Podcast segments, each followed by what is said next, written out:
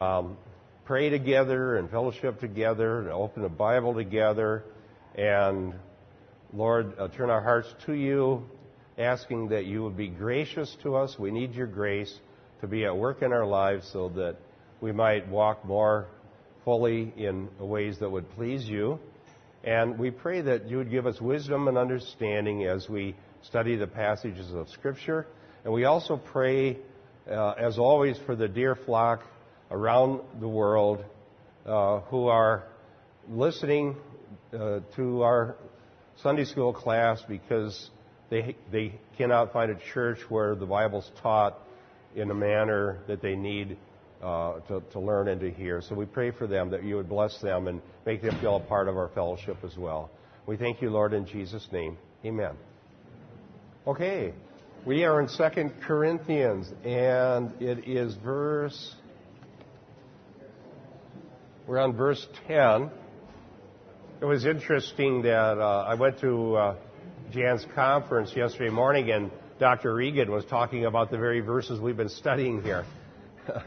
he was covering some of the material about what happens in between um, when we die and the rapture, this intermediate state. Now, he had a little different idea. Remember, we were trying to decide what that was like when we were t- discussing what's it like he, he says, and I don't know, he didn't really have a lot of Bible verses for this, but his theory was that we, that there's some sort of a spiritual body that people have that's recognizable during the intermediate state. And that may be true, but then when he cited a passage that does talk about a spiritual body, it was the one that we get at the rapture right? In verse 15. So that passage is the only passage I know of where it talks about a spiritual body, and that's the resurrected body. That in 1 Corinthians 15 is that about 50. Can somebody find that? Uh, 1 Corinthians 15 is it like 52? He had a slide and it showed perishable, imperishable. There was like three things, and then the last one was spiritual, natural, spiritual. I was right? What do you know? Go ahead. Hold on here. Scott is the mic man. Well, where it talks about a spiritual body, sown, maybe it's not that verse. Perishable. In a moment, in the twinkling of an eye, at the last trumpet, for the trumpet will sound, and the dead will be raised imperishable, and we shall be changed. For this perishable must be put on the imperishable. Is that what you want? Yeah, keep going uh, the imperishable, and the, this mortal must put on immortality. But when this perishable will have put on the imperishable, this mortal will have been put on immortality. Then will come about the saying that is written, Death is swallowed up in victory. Okay. Is that what you wanted?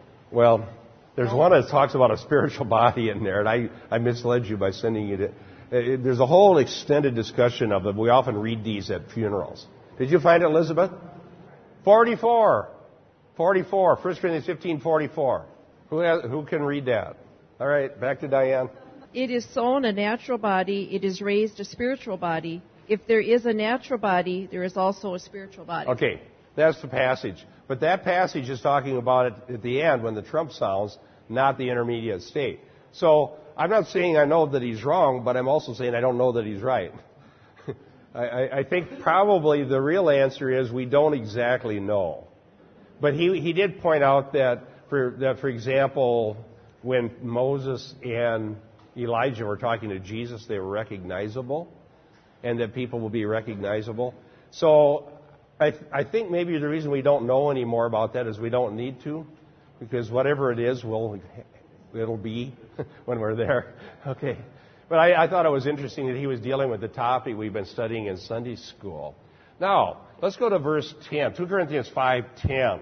It says here, "For we, for we must all appear before the judgment seat of Christ, so that each one may be recompensed for his deeds in the body according to what he has done, whether good or bad."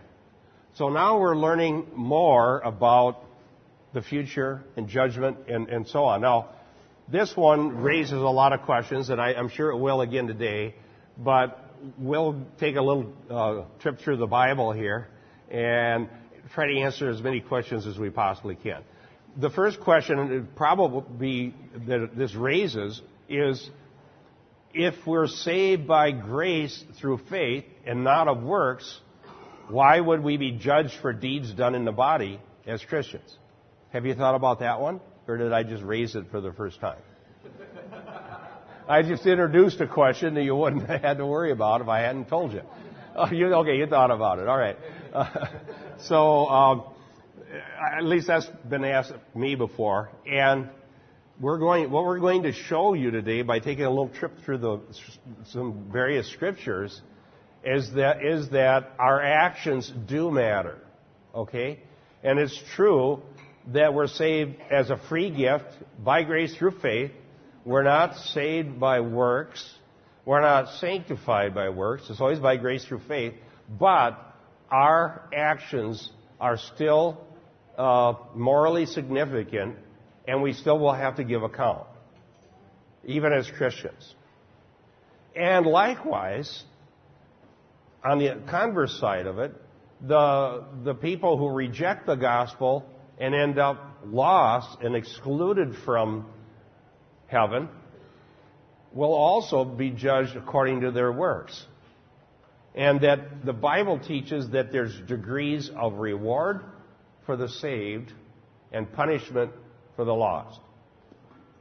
Now, if you think about it, if it was any other way, it would be very unacceptable. I think I'm still trying to be a little hot here on this thing. Anyhow, uh, we're going. We have uh, future ideas for this sound in here that'll make it better. So uh, we're going to run it through the speaker up there so it gets it off the floor. and We think that's going to help. But that, so, uh, so many things are going around here, one thing at a time. You know, we're, we're making progress. We made some major progress this week. We figured out how the heating system worked with the help of a guy. We've had it for almost a year. We don't know how the heating system would. Last week, the heat was coming on and going off through the blower, and we had no idea why. And it was getting hot in here, uh, and so we had to just turn it off. So we know now, we know. Okay, uh, what if we lived in a universe where actions didn't matter? Okay? What if it made no difference in eternity whether you lived a horrible, uh, wretched life as a murderer and a rapist, or you were a good citizen. But it really doesn't make any. It's true that Hitler and Mother Teresa. Well, I better. Can I say Mother Teresa might end up in hell? I can't say that. Okay, it's a good thing I didn't say it then, Dick. Thank you. All right, let's just.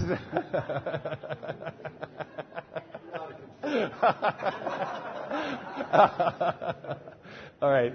Having not said that, let's say there was a let's say there is a really wonderful, benevolent type person who was not a Christian and renounced Christianity, and but yet did all kinds of good deeds. And then there was Adolf Hitler. Now, according to what we believe the Bible teaches, all the lost end up excluded from heaven and are actually in hell, right? So how that works, I don't know, but I believe that it'll go better for some than for others. Now, is there any Bible verse that says that? All right. Let's, let's start looking up some Bible verses. Let's turn to, uh, let's, well, here's one example uh, Matthew chapter 11. Matthew 11. And, and this is in the synoptics, you see it several different places.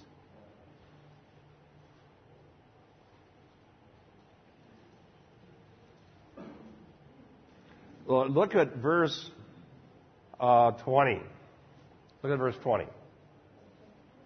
Matthew 11, 20. Matthew 11, 20. Matthew 11, verse 20. Then he began to reproach the cities in which most of his miracles were done because they did not repent. Woe to you, Chorazin! Woe to you, Bethsaida! For if the miracles had occurred in Tyre and Sidon, which occurred in you, they would have repented long ago in sackcloth and ashes. Nevertheless, I say to you, it will be more tolerable for Tyre and Sidon in the day of judgment than for you. It would indicate that there's distinctions on the day of judgment. more tolerable. Uh, let me let some of you read some passages. Um, okay, we'll start with yes, uh, Gretchen. I have a passage, Romans 8 1. Therefore, there is now no condemnation to those who are in Christ Jesus, who do not walk according to the flesh, but according to the Spirit. Yeah, there's no condemnation, so we end up, we do not come under uh, the. Uh, see, there's two judgment seats. Okay? Now, 2 Corinthians 5 says we appear before the uh, Bema. Bema is the Greek word. And it's a judicial bench that was raised where the judge would come or the tribunal would sit and uh, uh, issue judgments or decrees. Now, in this case, it's Christ. Now, we here is talking about Christians.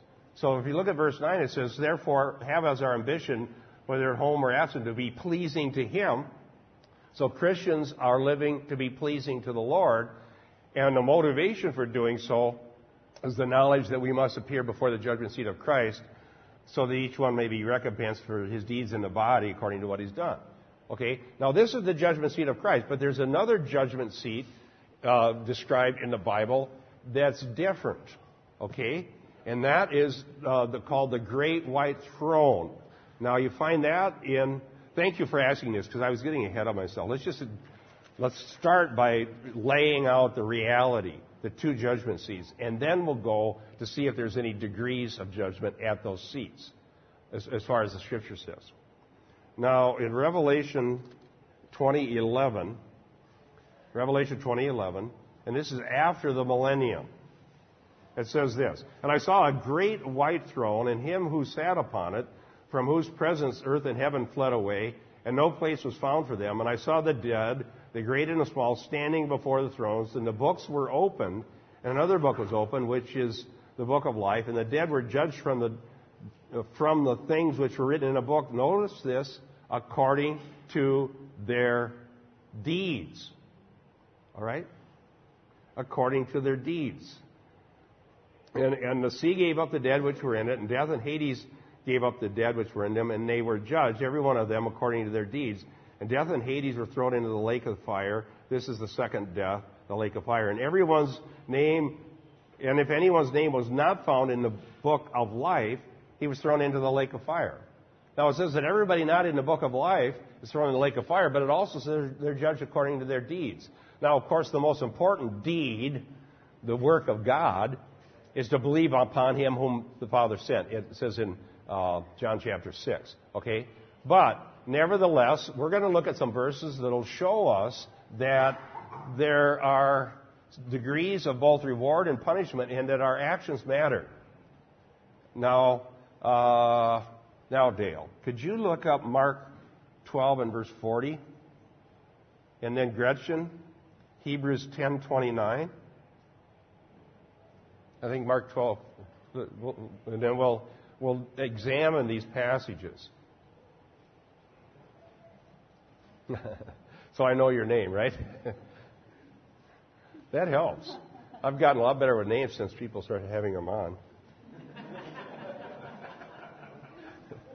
okay, Dale.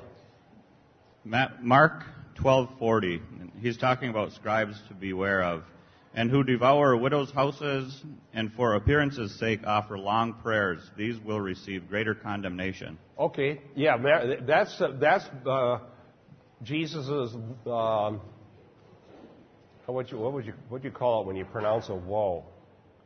Well, judgment, condemnation. Jesus' assessment of the Pharisees, he said they, they devour widows' pensions for, under a pretense. These will receive greater condemnation. So if there's greater condemnation, there must be lesser condemnation, so there has to be degrees. So the religious charlatans who, under the guise of serving God, are building their own empire, taking money from widows, and uh, devouring widows' pensions, shall have greater condemnation. And uh, there's certainly been examples of that sort of thing going on in the Christian world as well as what he was talking about with the Pharisees. Now, in this other passage in Hebrews, we have Hebrews 10:29 that Gretchen will read.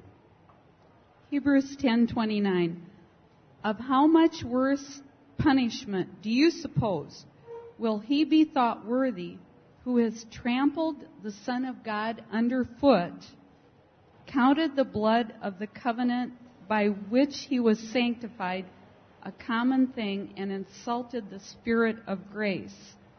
And 30 is for we know him who said vengeance is mine i will repay says the lord. And again the lord will judge his people. Okay, so that is uh, saying that apostates apostates will receive even worse punishment than no, under, the, under the new covenant than what they did when they transgressed Moses. That's in Hebrews.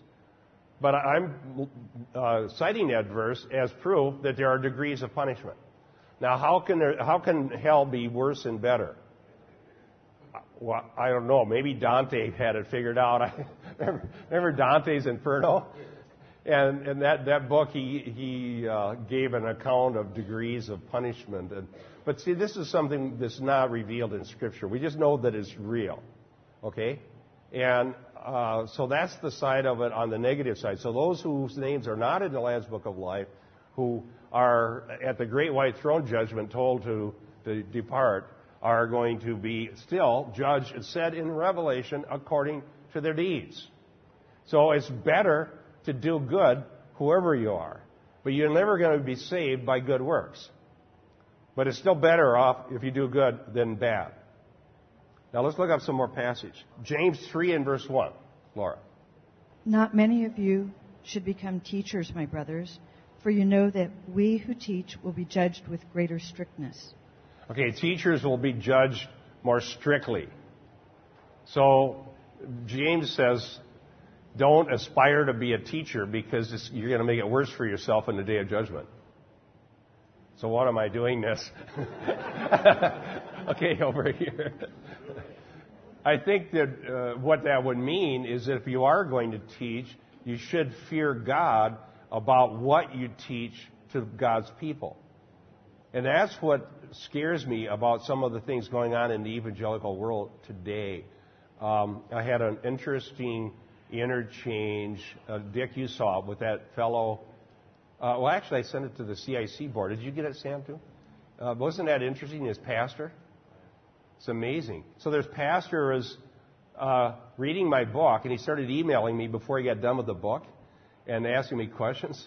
And then he finally finishes the book, and then he's, his final thing was, so why would you think Rick Warren is a Christian? Is that what he said? And, uh, and so, because I gave him the benefit of the doubt, remember in, in my conclusion, I said, I believe you're an evangelical, you believe what we do, so I'm calling you to repent and start preaching the gospel. Help us fight the giants. The giants aren't poverty and AIDS and, and lack of education and bad leadership. The giant is God's wrath against sin. Um, and, and the fact that people's own sin is going to send them to hell. That's a far worse problem than any of those. And even Jesus said it's better to go through life lame than to go into eternity whole and lost, right? And so here's so so my response back was now I wouldn't I don't think in fact if we republish here soon I may change the conclusion and say here, here's I'm far more concerned now than I was before even more so and here's why every true teacher cares about what the truth is Okay? It isn't that some you know, people will respond back and say, "Well, who do you who do you think you are? You don't have all the truth. Are you are you absolutely sure everything you believe and teach is absolutely the truth?" I said, "No, I'm not absolutely sure that everything I teach is the truth, but I care. That's, I care enough that if somebody can show me that I'm wrong, I've got to accept that and repent. And I've had to many times in my life. Okay, and uh, the the real danger for teachers is when their own status in the eyes of other people is more important than what the truth is. Okay? So someone can publish a book, and uh, what was the passage? Uh, Sam, do you remember what, what he, he picked out a thing that I said? He talked about the key. Oh, the key to a person's heart. Yeah. That pastor said, the, the Rick Warren said, if you could find the key to somebody's heart, anybody can be made into a Christian. And this pastor said, that's ridiculous. That's the falsest statement I think I've ever read anywhere. Uh, do you know what that's saying? That if we were just a lot smarter and we knew what people's hearts are like, we could save the whole world. Well, the Bible says the heart is desperately wicked. Who can know it?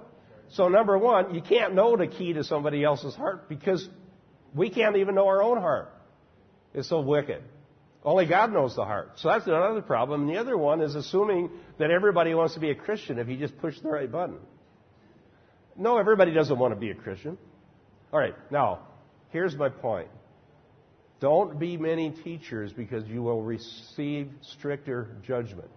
What is he saying? That we shouldn't have teachers in the Christian church? No, no. He's not saying that. What he's saying is, if, don't just assume you want that job for the status. It's not worth it. If all you want is status, I guarantee you, you don't want to be a teacher. Because you can't take status to the bank, I'll tell you that. and you can't take it to the final judgment either. so, so status is really a waste of time because it's no good for this life and it's no good for the life to come. It's, it's a total waste of time. So somebody thinks I'm a great guy. That doesn't mean nothing. So what you should do is if you are going to be a teacher, make sure, do the work, work, work, work, work, study and work, and don't teach until you're quite sure you know what the passage means. And if, you, and if you're still unsure, teach the passage and tell people you're unsure. You can always do that. Because there are some passages that have been defied, uh, you know, a clear, uh, for sure explanation for centuries and centuries. In fact, one of them that Dr. Reagan quoted, I, he was absolutely sure you know what I mean, but I don't, I don't know that he does. It was the one in Peter about uh, Jesus descending. And, and, and so he told us what that means. There's been seven different explanations for that passage, and almost every part of that passage in Peter is unknown. We don't know who the captives are. We don't know this. We don't know that. And so it's okay to teach that. But I said, well, I talked to Carl. I said, okay, how does he, how does he absolutely know what that verse means and nobody else ever has? Um, I'm not saying that to criticize him. I, I, he may not understand that, that passage way better than I do. But I think it's better to say this one is a little bit uncertain if it is. Okay, uh, you've been very patient. I uh, just wanted to know, uh, I don't know if you had it on your list of scriptures to look up or not, but I don't know if this is a judgment passage or not, but the one passage where it talks about one who gets many blows and one who gets few blows. Oh, yes. That's a good one, and I forgot about it. Can you find it? Somebody will. Okay, that's a, that's a good passage, and that's the one I, I use. Okay, it's a parable. It's in Matthew. What's one? Okay, yeah, I have to repeat it until we get our sound system working better. He said there's a passage in the Bible where it says this, this servant will get so many blows and the other one will get more blows. And it, it, is a, it is a parable, I think it's in Matthew 12, 13. It's a, a parable about the master goes away, leaves his household in charge of uh, the servants, and then this one did this, this one did that, and, and, and, they, were, they weren't good stewards of the household. And then when he comes back, this one gets so many blows, the punishment is meted out according to how bad they were.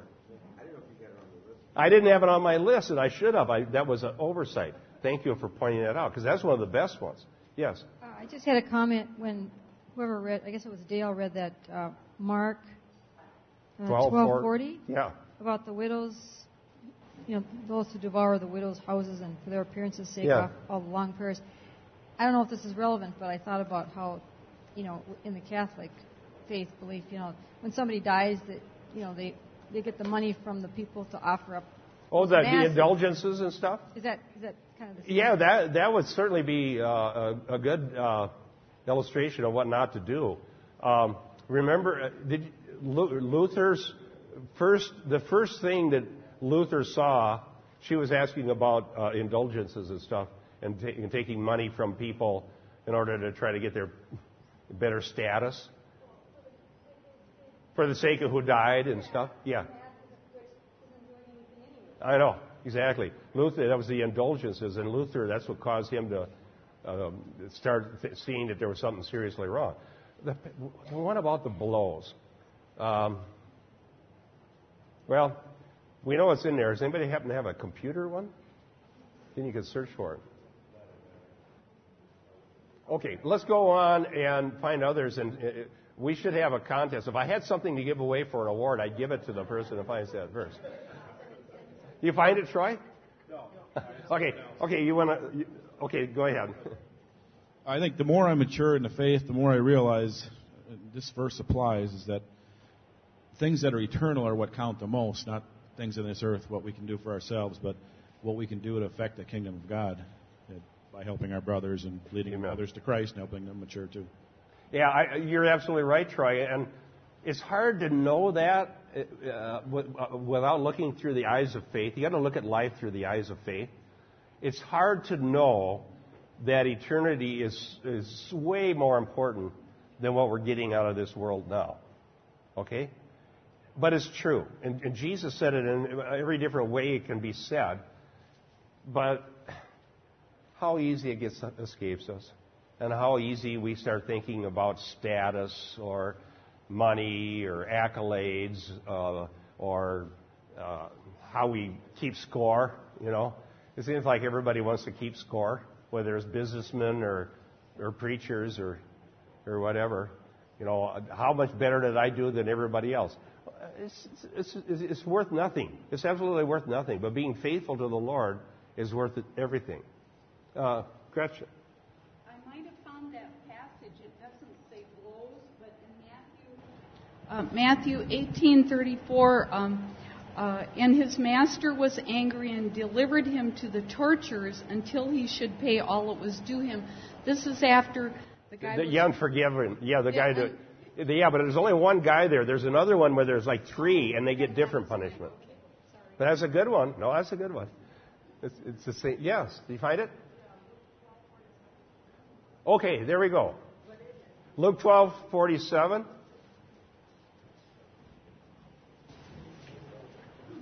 And the slave who knew his master's will and did not get ready or act in accord with his will will receive many lashes.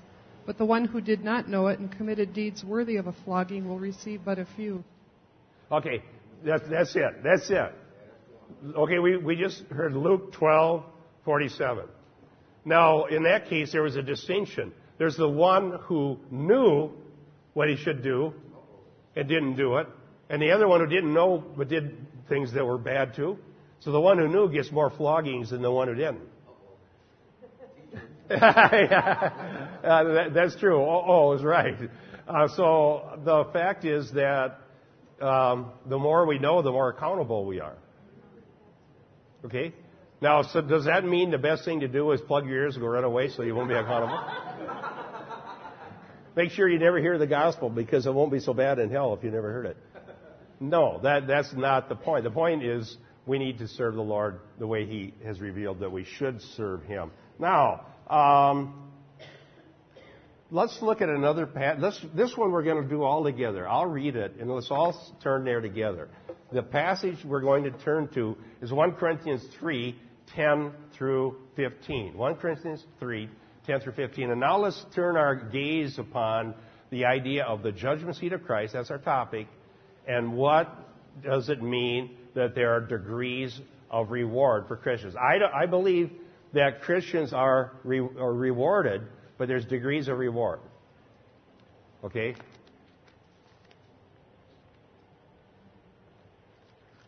One Corinthians three and verse ten. Now remember, Paul, who wrote two Corinthians that we're studying now, five and verse ten, previously had written this to them, so they knew this material. Here's what it says According to the grace of God which was given to me as a wise master builder, I laid a foundation, and one, another is building upon it, but let each man be careful how he builds upon it. All right? For no man can lay a foundation other than the one which is laid, which is Christ Jesus. So, the foundation of Christ Jesus is true for every Christian. Right? Everybody who is born again is building on the foundation of Jesus Christ. Without distinction, 100%, you, you have to be on that foundation if you're a Christian. 100%, everybody.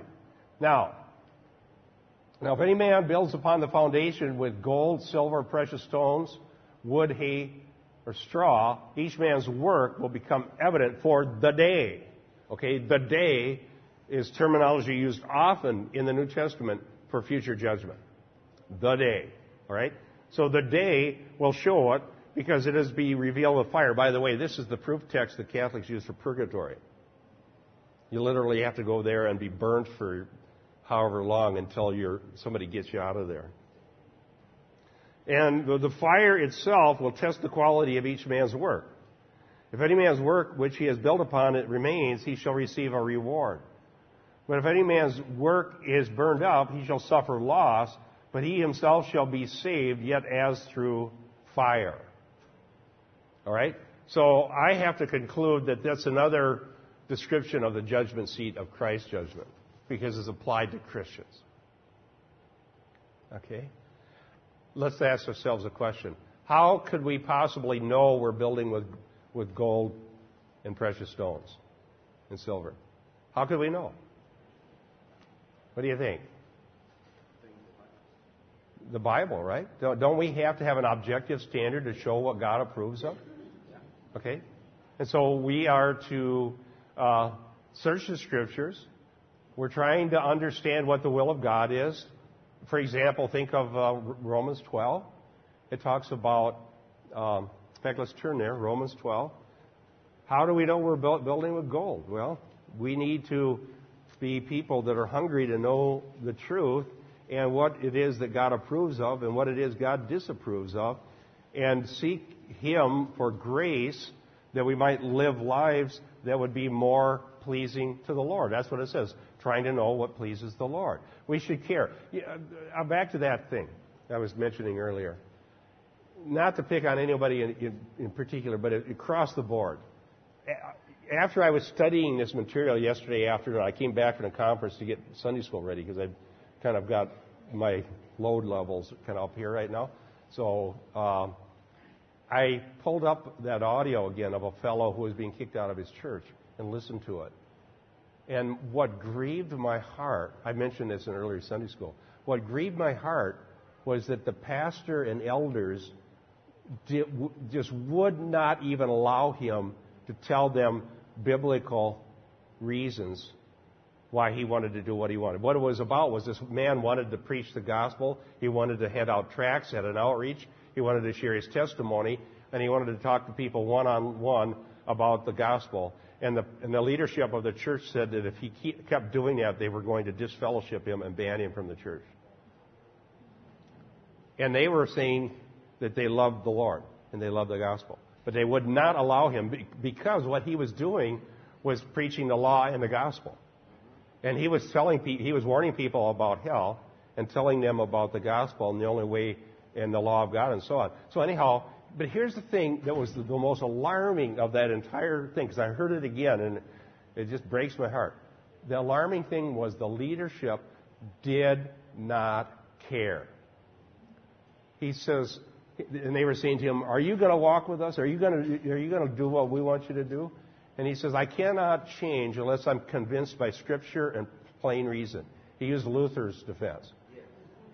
You show me from Scripture and plain reason that it's wrong for me to tell people that if they don't turn to Jesus Christ, they're lost.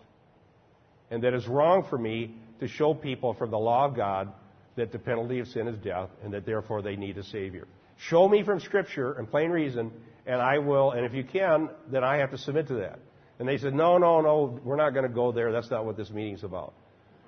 And so, the, the, dear ones, the most dangerous attitude a Christian can have is an I don't care attitude about the Bible.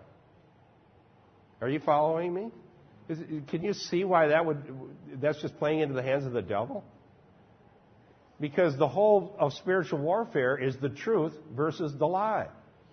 That's what it says in Thessalonians.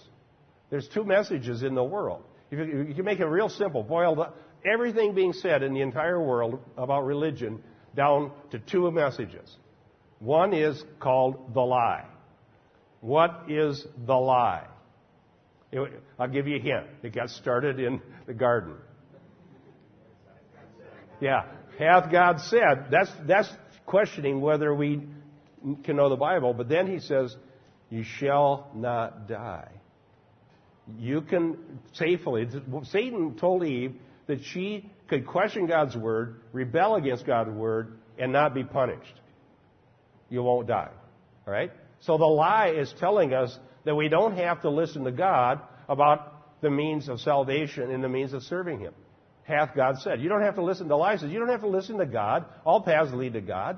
You're not going to die. You're going to ascend to Godhood. You're going to find a better life. And so all the world religions are teaching works and teaching paths to God.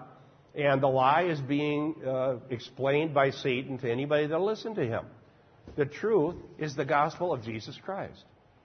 The truth is that God is true and that those who have sinned will die and that they need a Savior. They need a blood atonement because God in the garden provided these animal skins. So we need a blood atonement to cover our sins or we shall surely die for all eternity.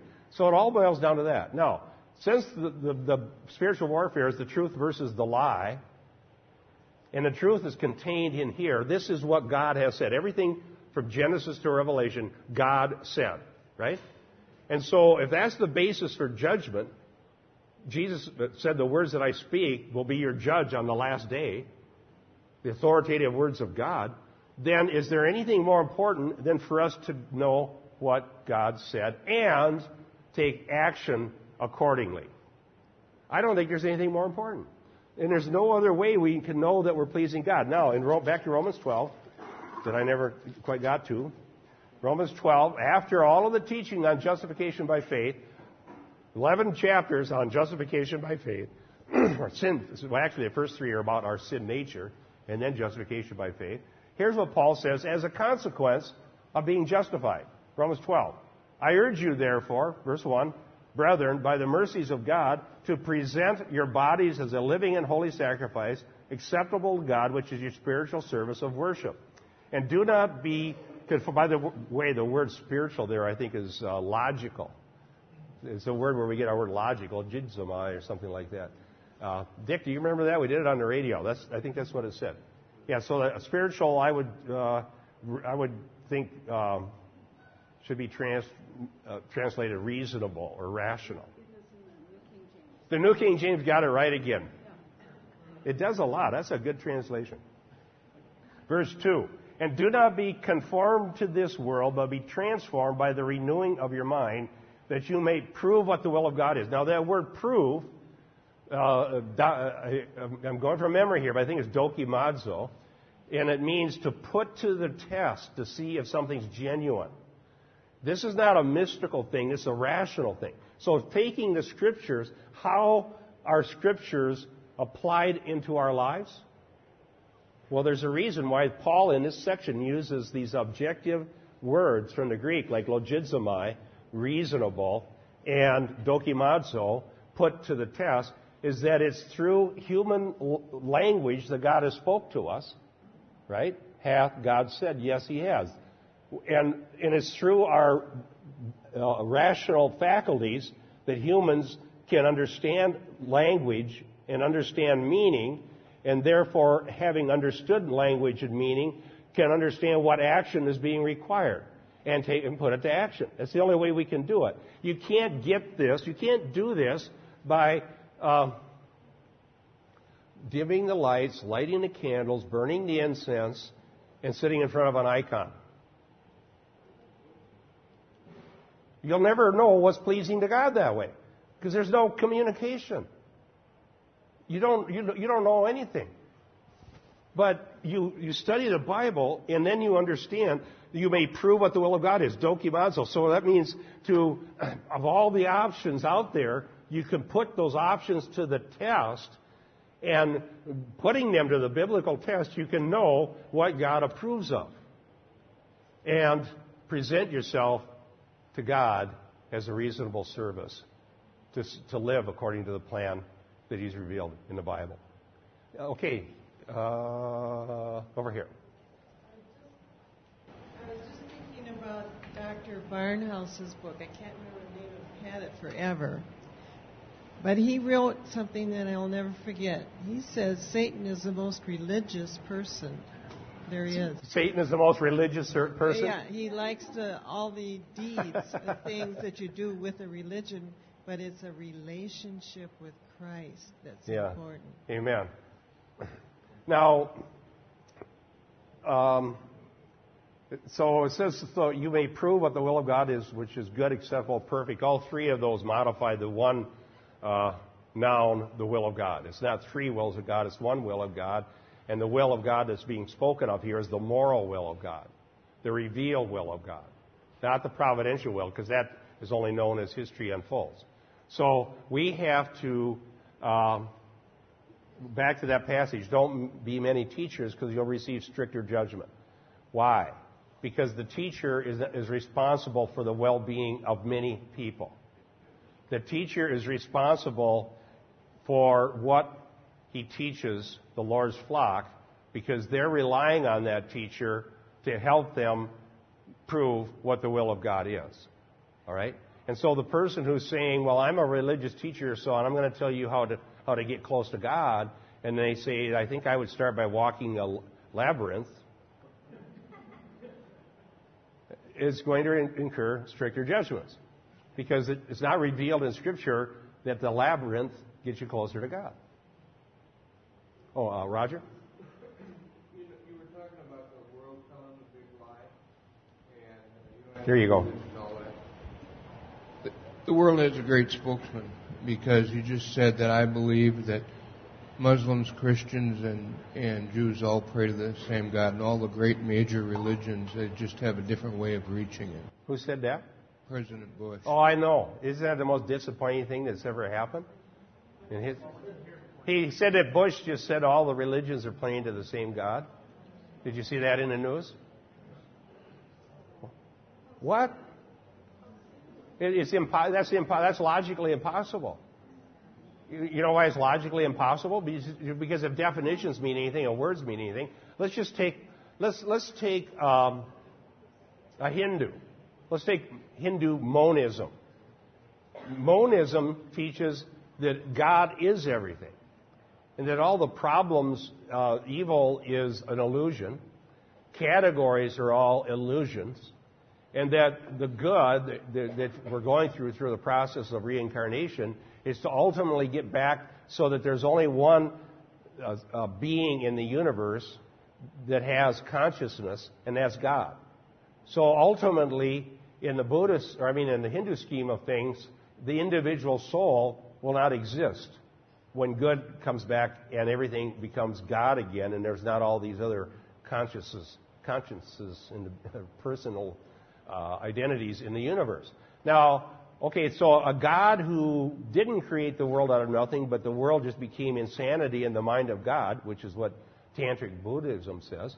Um, and uh, a God who existed from all eternity, who created the world out of nothing, who is transcendent to his own creation, who is not uh, uh, captive of his own creation, who is not implicated in evil in any manner whatsoever, and who is a God who speaks authoritatively through his own chosen prophets, who spoke in the fathers uh, and the prophets in many portions in many ways, who have spoken to us in these last days by his Son, who he made heir of the world, is not the same as the God of, of uh, uh, Hinduism. Because we don't believe in monism. We don't believe that the universe is just part of God, but that the universe is distinct from God and created by God. Those two cannot be the same. And so if somebody's praying to, uh, let's say, a Mormon God who used to be a man, he's not praying to the God of the Bible. He's praying to Allah. He's not praying to the God of the Bible. Right? So that's a big lie of Satan. Um, okay.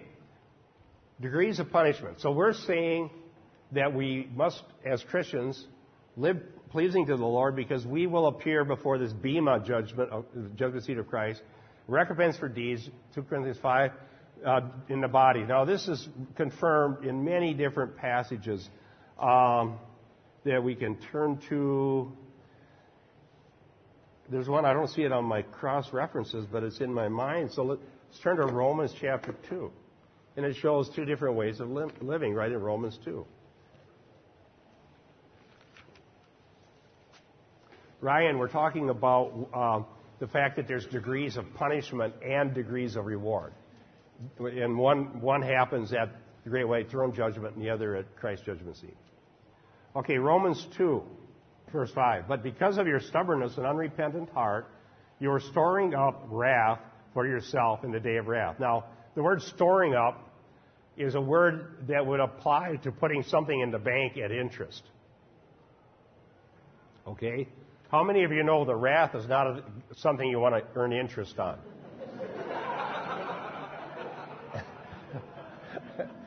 Usually, uh, compounded interest is a good thing, but now that's, that's not what you want, okay?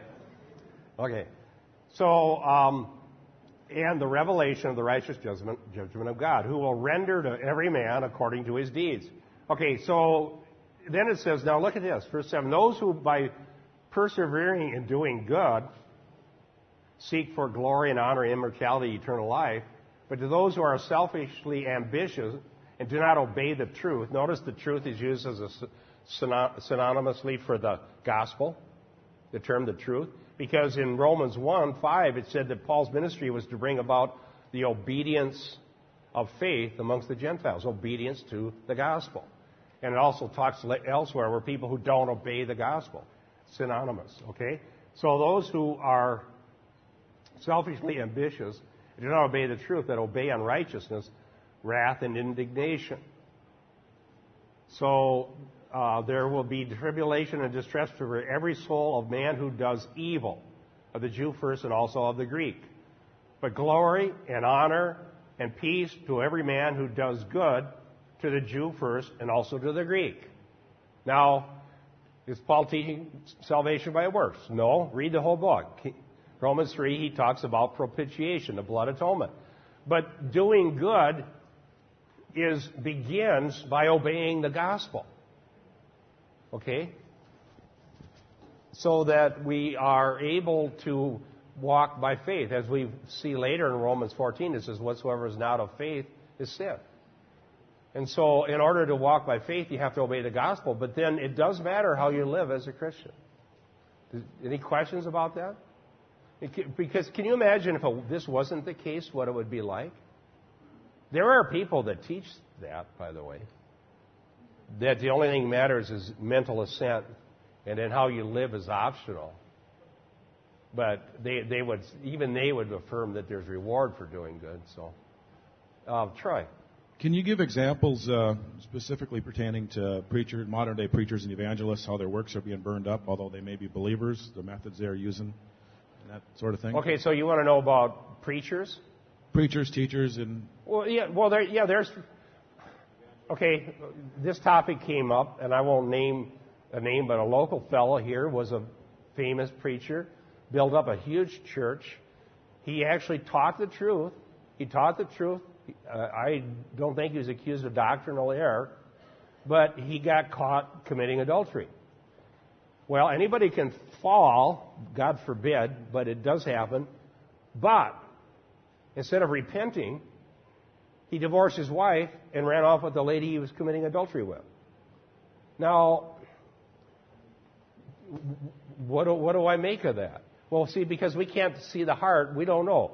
Sometimes there are people who grew up in Christian homes like third generation and were trained very, very well and very, very accurately that know, know the Bible in their mind and know what the truth is and are able to defend it who aren't really regenerate.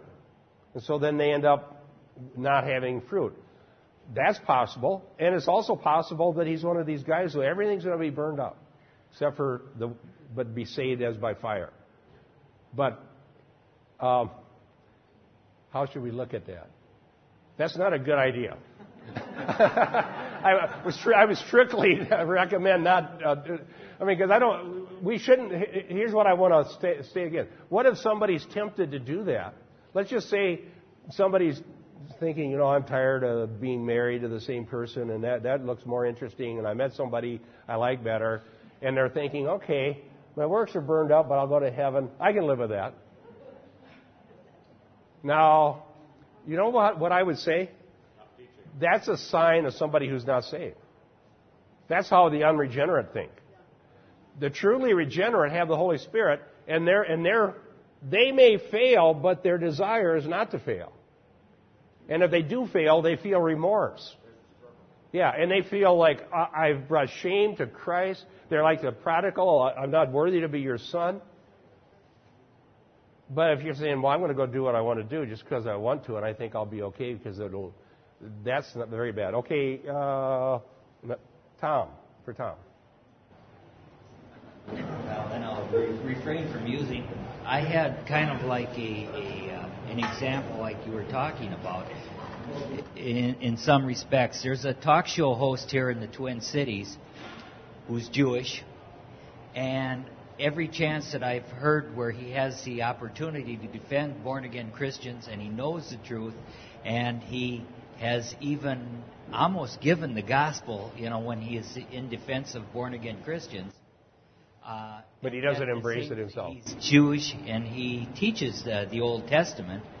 Uh, where where uh, does he stand? Well, there's people like that. There was this. Uh, there was um, Pinchas Lapide. Pinchas Lapide studied and studied and studied to uh, determine that Jesus really was raised from the dead. But then he didn't convert to, to Christianity because he said that Jesus is just for the Gentiles.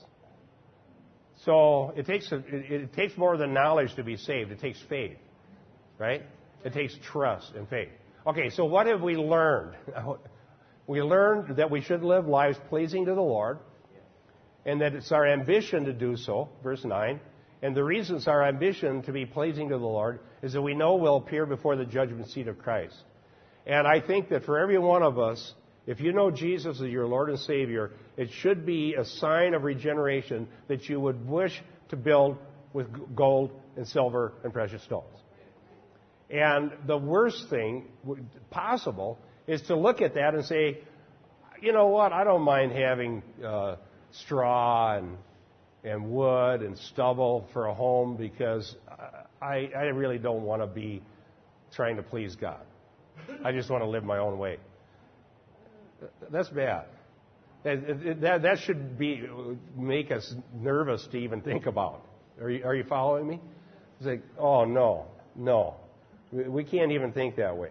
The whole point of this is to avoid having all our works burnt up. Okay? And one more thing as we close. I got to say one more thing. I've read some, I, have I've got three really good commentaries on 2 Corinthians now that I'm reading so it's taking me longer to get ready, but it's worth it because of the learning process. But several of them pointed something out that in context, what Paul's talking about is the integrity of the gospel. Remember, Paul was talking about his message and the gospel and not adulterating the word of God and, and, and living what he preached and all those things that he was saying about himself and that he, he wanted to live openly and with a good conscience before God. So what, what the implication is that the most important way to live pleasing to God is to be centered about the gospel. And to, and to accurately teach and practice the Word of God, not adulterating the Word of God, because that's what Paul has been talking about for several chapters. The integrity of the gospel and the integrity of the Word of God. So the implication is the Christian who doesn't want to suffer loss at the judgment seat of Christ and have his works burned up would be one who has great integrity regarding the gospel and the Word of God and all the teachings therein.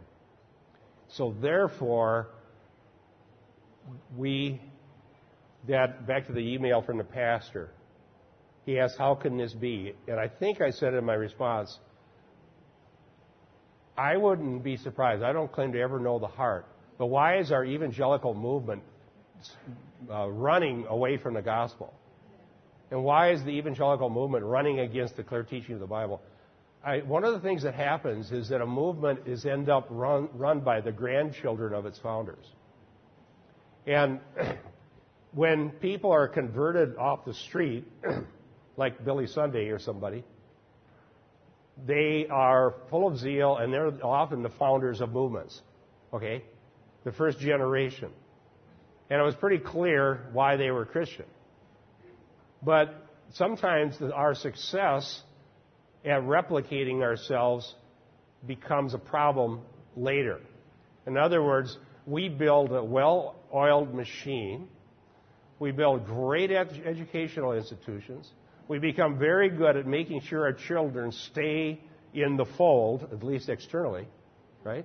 And I'm not saying it's wrong to do this. Anybody is going to do this. And then they grow up and they learn all the things they're supposed to learn, and they learn how to run it, and they learn how to, to occupy positions within the, the hierarchy of the denomination. And they have children, and they grow up and they're trained. And pretty soon you got three or four generations, and you have people. What we are, what we're able to create is people that really look like Christians. Okay, who may not be regenerate, and they end up in all the positions of power. And that's what happened to modernists. After so many generations of that, eventually they just said, okay, we're just going to come out and say we don't believe in the resurrection. But how can people be in this position and literally say, don't come to me and tell me what the Bible says. I don't want to hear it. Yes, Sonia. It just makes me think about um, 1 John chapter 2, and this is offensive to, to people who who don't like what you're saying. Okay. By this we know that we have come to know him if we keep his commandments. The one who says, I have come to know him, and does not keep his commandments is a liar, and the truth is not in him. But whoever keeps his word, in him the love of God has truly been perfected. By this we know that we are in him. The one who says he abides in him ought himself to walk in the same manner as he walked. Okay. Amen. Keep his word, keep his commandments. So, may God help us because. Uh, we live in the same world with all the same temptations and all the same deceptions as everybody else. And anybody who thinks he stands, including me, should take heed lest he fall. So pray for each other, pray for me, pray for the elders, pray for the church, that God would not allow us to stray from what he says. That's the, that, you know, the application has to be to us, not to them. Because they're not in Sunday school. We're in Sunday school, and so we need to realize we're all going to appear before the judgment seat of Christ. So, okay, um, if you could help with the chairs, then we'll have a time of fellowship, and then 10:30 church.